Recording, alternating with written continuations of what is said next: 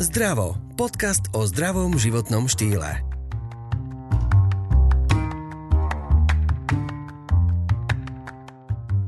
Dnes otváram tému, ktorá nie je príliš príjemná a mnohí sa pri nej hambia a začervenajú. Ale nemalo by to tak byť. S tým sa stretne takmer každý a hovorím o inkontinencii, teda úniku moču a zväčšenej prostate. V tejto časti vám lekár vysvetlí, ako vlastne tieto vyšetrenia prebiehajú. A ak máte viac ako 50, ste muž, nevyhnete sa im. Rady a informácie vám dnes poskytne špičkový odborník urológ, jeden zo zakladateľov Slovenskej spoločnosti pre regeneratívnu medicínu Stanislav Žiaran. Pán doktor, otváram prvý taký prípad, časté močenie alebo problémy so zväčšenou prostatou. Tak, toto sú dve otázky, ktoré možno treba trochu rozdeliť, pretože obidve môžu mať e, odlišnú etiopatogenezu, teda pôvod, alebo môžu byť založené na odlišných e, príčinách. Časté močenie treba povedať a hneď od začiatku odlišiť, či sa jedná o časté močenie v zmysle e, malých porcií moču a častej frekvencii močenia ako takého, pričom celkové množstvo moču je vlastne normálne, alebo časté močenie preto, že ten objem moču je veľký a preto prirodzene vlastne má močový mechúr tendenciu sa vyprázdňovať. To znamená, že to časté močenie môže byť spôsobené normálnou produkciou moču a častým močením, teda potrebou častého vyprázdnenia sa močového mechúra pri malej náplni. Alebo naopak to môže byť spôsobené práve tým, že sa tvorí väčšie množstvo moču a to zvyčajne v noci, kedy to je časté močenie. Takže toto je prvá vec, ktorú sa musí odlíšiť vlastne, keď pacient prichádza s takýmto problémom. A teraz taká ďalšia taká otázka som zvedavá. Vy ste vlastne doktor urológ. K vám chodia aj muži, aj ženy. Áno lebo väčšinou si ľudia myslia, že vy ste mužský lekár. Nie je to tak. Ja to vždycky hovorím, že každej žene, ktorá je prekvapená, že vlastne približne tých 30, niekedy 40% pacientov tvoria ženy, tak sa pýtam, že či náhodou si neuvedomili, že majú obličky, že majú močový mechúr nad obličky, že majú močovú rúru, močovody a takisto, že majú často ženy, najmä v tom eh, vyš, vyššom veku, no povedzme v zrelom veku, problémy s inkontinenciou moču, čo je všetko domena urológie. Čiže my rovnako ako mužov, ktoré tvoria síce väčšinu našej populácie urologickej, tak liečíme rovnako aj ženy. Ale kým k vám prídu, tak sa dosť hambie s týmto problémom. Muži či ženy? Myslím si, že skôr muži sa viac hambia. Mám taký pocit. U nás ešte stále bohužiaľ je nejaká tá taká taký fenomén toho, že vlastne chlap je chlap a nemal by nejakým spôsobom, pokiaľ nemá niečo úplne strašne silne bolestivé alebo vážne, tak nemal by chodiť k doktorovi a už vôbec neriešiť svoje nejaké intimné záležitosti. Už je už, chvála Bohu, mám taký pocit, že tá osveta a tá prevencia v ginekológii je dostatočne rozšírená. U chlapov sa to začína, myslím, že síce pomaly, ale veľmi pomaly zlepšovať. Chlapi majú často práve ten um, pocit a sú to najmä tie vyššie ročníky, povedzme o 60 vyššie, ktorí povedia, že však nič mi nie je, na čo by som niekam chodil. Čo u žien už nefunguje. Väčšina žien samozrejme normálne má svojho ginekologa, chodí aj v mladom veku, aj keď nemá žiadne subjektívne ťažkosti, tak tomu ginekologovi chodí. U chlapov to stále nie je. Samozrejme u chlapa zase nie je potrebné v nejakom nižšom veku po 20 30 aby chodil aktívne k urologovi, keď mu nič nie je. To je vždy otázka po 50. roku života a, a urobenia si raz za dva alebo za tri roky preventívne prehľadky, čo je otázka 15 minút rozhovoru, vyšetrenia a áno, je tam to také e, príjemné v úvodzovkách vyšetrenie prostaty cez konečník, ktoré je povinnou súčasťou urologického vyšetrenia, ale musím povedať jednoznačne, že trvá to celé asi tak 10 sekúnd. Je to absolútne nebolestivé a je to súčasť e, vyšetrenia a zhodnotenia zdravia prostaty. Čiže vlastne tak ste naznačili, že k vám idú až s problémom. V absolútnej väčšine áno, bohužiaľ je to tak a často sú to práve muži, ktorí prídu 70-75 roční s tým, že no niečo už s tým učením nie je, aj keď už asi takých 5 rokov mám a potom sa zistí, že už môže mať vlastne rakovinu prostaty, ktorá je často rozlezená v tele. Takže to sú také smutnejšie prípady. Čiže to je to, keď to nechá ten muž na poslednú chvíľu. Áno, presne tak. Takže e, a ešte raz hovorím, u mladých mužov nie je potrebné, pokiaľ nemajú ťažkosti, aby aktívne chodili k urológovi, ale po 50 by malo byť samozrejme aj takou povinnosťou ich všeobecného lekára ich odoslať na preventívnu prehliadku, ale ak náhodou, že by ten jeho praktický lekár všeobecný zabudol, mali by sa aktívne dožadovať tejto urologickej prehliadky, aj keď sa subjektívne cítia dobre a nič im v úvodzovkách nie je. Zamerajme sa teda ešte na, na mužov na chvíľku. A čo by vlastne, aké rady by ste im dali, že čo by, aké spodné prádlo by nemali nosiť, to sme už čítali, počuli, čo by mali, aké vitamíny jesť napríklad, aby tieto problémy nemuseli mať? Je strašne veľa už takých eh, epidemiologických alebo eh, ešte aj eh, observačných štúdí, ktoré skúmajú vzťah medzi príjmom potravy alebo nejakých druhov potravy alebo so životným štýlom a rozvojom niektorých urologických ochorení, či už je najmä teda podstatná tá rakovina prostaty. Čo je nejak tak e, pre mužov podstatné, e, platí to, čo aj pre väčšinu ostatných chorób. V prvom rade e, pohyb, primeraný pohyb minimálne 30-40 minút denne, stačí aj rýchlejšia prechádzka, ale samozrejme dôležitejšie a lepšie by bolo, keby tých, toho pohybu bolo aj viacej, ale minimum úplne postačí Ďalej, e, strava. Nie som e, ja nejakým fanúšikom extrémov, že striktný vegetarián, vegán alebo striktný mesožravec. Všetky vlastne štúdie relevantné ukazujú, že podstatná je normálna, pestrá, vyvážená strava, teda stredná, zlatá cesta. A keď sa vlastne tieto dve, dva svety spoja, to znamená pestrosť, zelenina, ovocie, nejaké meso, zdravé, chudé, nič nepreháňať, tak sa ukazuje, že to vedie vlastne nie len ku zníženiu rizika urologických ochorení, ale všeobecne kardiovaskulárnych ochorení, ktoré sú najrozšírenejším, najrozšírenejšou príčinou smrti u mužov u nás. Ďakujeme, že počúvate náš podcast Zdravo. Pokiaľ vás epizóda inšpirovala, navštívte e-shop zerex.sk, ktorý vám zároveň ponúka zľavu 10% na nákup produktov. Stačí použiť kód ZDRAVO.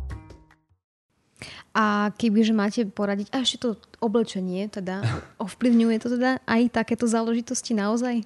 Um, viac menej, čo sa týka oblečenia, tam skôr pri takej tej skutočnej nejakej ťažkosti v zmysle to, čo my lekári vnímame ako reálnu diagnozu alebo nejaký anatomický podklad choroby, tak v tomto prípade vo vzťahu k nejakému spodnému prádlu sa uplatňuje skôr ten akoby funkčný problém ako podklad nejakých potiaží zdravotných alebo takej nejakej choroby.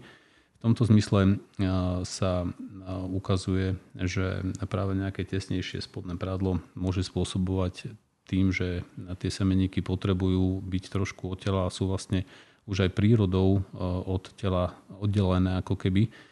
Tým pádom je zabezpečené to, že môžu mať vo väčšinu času ako keby nižšiu teplotu, ako má zbytok tela čo je ideálne prostredie pre tvorbu spermí a množenia sa spermí, tak vtedy, keď je práve toto spodné prádlo nejaké veľmi tesné, dostáva sa teda, dostávajú sa tie semeníky do bližšieho užšieho kontaktu s telom, s telesným jadrom, ktoré má normálnu hodnotu okolo 37 stupňov. A vtedy je dokázané, že vlastne sa zhoršuje spermiogenéza, plodnosť a takisto aj ten tlak, v prípade, že to spodné predlo je veľmi tesné, môže spôsobovať istým spôsobom diskomfort a bolesti v oblasti semeníkov a niekedy sa to prenáša vlastne aj smerom do oblasti medzi semeníkmi a konečníkom do oblasti hrádze, kedy môžu vzniknúť ako keby tie také ťažkosti, bolesti nešpecifické, ktoré nemajú organický, teda nezistíme anatomický podklad tých bolestí, ale funkčne tam tie bolesti pacient udáva a môže to byť spojené s nejakým veľmi tesným spodným prádlom. Takže v tomto smere áno, môže byť, že príliš tesné obmedzujúce spodné prádlo môže spôsobovať problémy v zmysle funkčných, ale aj problémov a zníženia napríklad kvality spermy. A problémy s močením mávajú aj ženy. Vo vyššom veku ste trošku naznačili, že to prichádza. A ako sa dá napríklad tomuto vyhnúť, respektíve treba to prijať, že to vekom proste raz príde? Vieme, že ženy vlastne v jednak ehm, môžu mať aj v tom strednom alebo dokonca aj v mladšom veku, ale aj vo, vyššom veku problémy, ktoré sú špecifické pre danú skupinu, tak najmä pre mladšie ženy alebo teda ženy pred eh, povedzme 40. rokom života majú problémy, ktoré súvisia s ťažkosťami, ako sú tzv. hyperaktívny močový mechúr, Hyperaktívny močový mechúr je typický symptóm, ktorý sme na začiatku spomínali, ktorý súvisí s tým, že dochádza veľmi častému močeniu alebo nutkaniu na močenie, pričom náplň mechúra nie je veľká. To znamená, že to je to časté močenie, ktoré môže vlastne znepríjemňovať život aj ženám a to dokonca aj vo veku, ktorý je bežný, bez toho, aby si mysleli, že môžu mať nejaké urologické problémy, ale výrazne znižuje kvalitu života. Príčina alebo podklad toho, že prečo vlastne e, môžu mať aj tieto mladšie ženy problémy tohto charakteru, vo absolútne väčšine prípadov nie je jasný. Sú to, e, spomínajú sa rôzne faktory, prostredia, genetická alebo aj psychosomatická záťaž. A naopak potom v tom vyššom veku, ktoré často súvisia s pôrodmi, počtom pôrodov sa môže objaviť práve inkontinencia, ktorú označujeme ako stresová inkontinencia. Často si pacientky myslia, že stresová znamená, že majú stres a potom im unikne moč.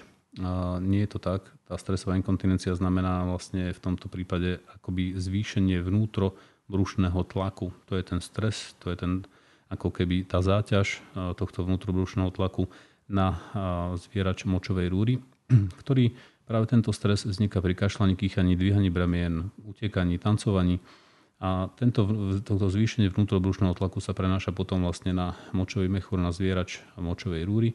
A pri tomto zvýšenom tlaku, pokiaľ to nevie ten močový zvierač dostatočne kompenzovať, tento normálny vnútrobrušný zvýšený tlak, môže dojsť vlastne k tomuto mimovolnému úniku moču, ktorý označujeme ako stresová inkontinencia moču. Takže toto sú dva, dve najčastejšie ako keby problémy s močením u žien, ktoré súvisia s našou doménou, teraz urológiou, a to je vlastne táto tzv. urgentná inkontinencia moču, to je ten typ, ktorý som spomínal predtým a týka sa aj tých mladších žien alebo to môže byť táto stresová inkontinencia, ktorá zvyčajne vzniká neskôr po pôrode, po prechode a podobne.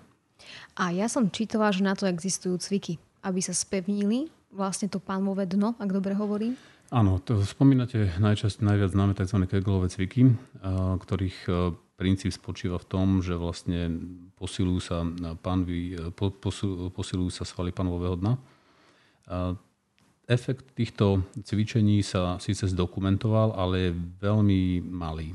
V skutočnosti aj ženy, ktoré vlastne podstúpili tejto, túto liečbu, povedzme, alebo cvičenie týmto, týmto kegelovými cvikmi, tá zlepšenie tej inkontinencie alebo zníženie tej inkontinencie sa pravilo veľmi málo. Okrem toho sa ešte niekedy používa aj elektroliečba spolu s, touto, spolu s, touto, spolu s týmito cvikmi, avšak tie výsledky nie sú také presvedčivé, aby som mohol povedať, že toto je liečba, ktorá naozaj účinkuje aj dobrá. Ja ju odporúčam, e, dám vždy pacientkám, nech si ju vyskúšajú a nech, e, pokiaľ im zaberie a má pri nich nejaký efekt, je to super, ale v 90% prípadov naozaj táto liečba nie je, alebo tento spôsob prístup k liečbe tejto inkontinencie nie je dostatočný. Psík nám prebehol okolo. Čiže keď sa problém neliečí, môže sa z toho vyklubať, ako hovoria Česi, rakovina až. Takže to je taký ten najhorší možno stav. Treba prísť včas. A kedy si vy myslíte, že by k vám, teda vy ste hovorili, že v 50 muži by mali ísť na prvú kontrolu, ženy by mali tiež chodiť k urologovi? U, čo sa týka žien, tak uh, tu u nás nie, neexistuje tiež nejaká taká, že povinná alebo nejaká taká stanovená hranica preto, kedy by ženy mali chodiť na preventívnu prehliadku urologickú a vždycky to je otázkou toho, že v prípade, že majú problémy, ktoré sa asociujú alebo teraz spájajú s urológiou, tak až vtedy prichádzajú. Ich samotné aktívne preventívne prehliadania alebo teda prehliadky preventívne u žien v akomkoľvek veku, čo sa týka urológie, nie sú stanovené ani nie sú nemajú nejaký veľký význam. Čiže vždycky ženy prichádzajú po odporúčení iným špecialistom alebo všeobecným lekárom alebo nejakými ťažkosťami, ktoré sa spájajú s urológiou.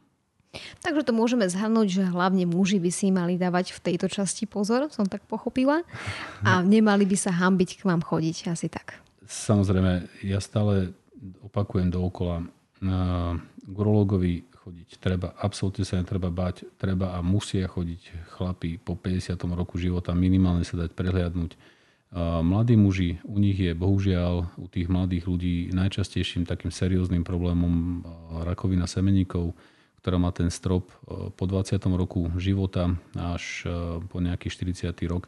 Je to jeden z tých najčastejších typov rakoviny u mladých mužov, a pričom záchyt rakoviny semeníkov u mladých mužov je veľmi jednoduchý a to je taký, že vlastne každý mladý chalán, ktorý sa sprchuje a umýva si aj intimné partie, vie si veľmi jednoducho nahmatať niečo, čo tam predtým nebolo.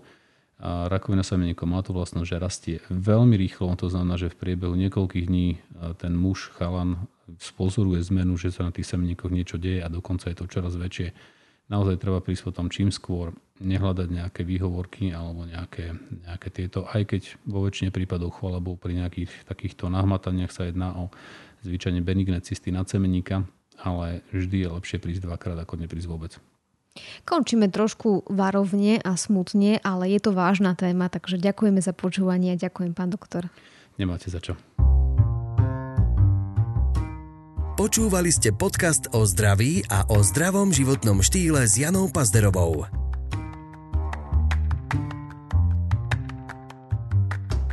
Rozhovory vám priniesol Zerex, silnejší základ pre vaše zdravšie ja.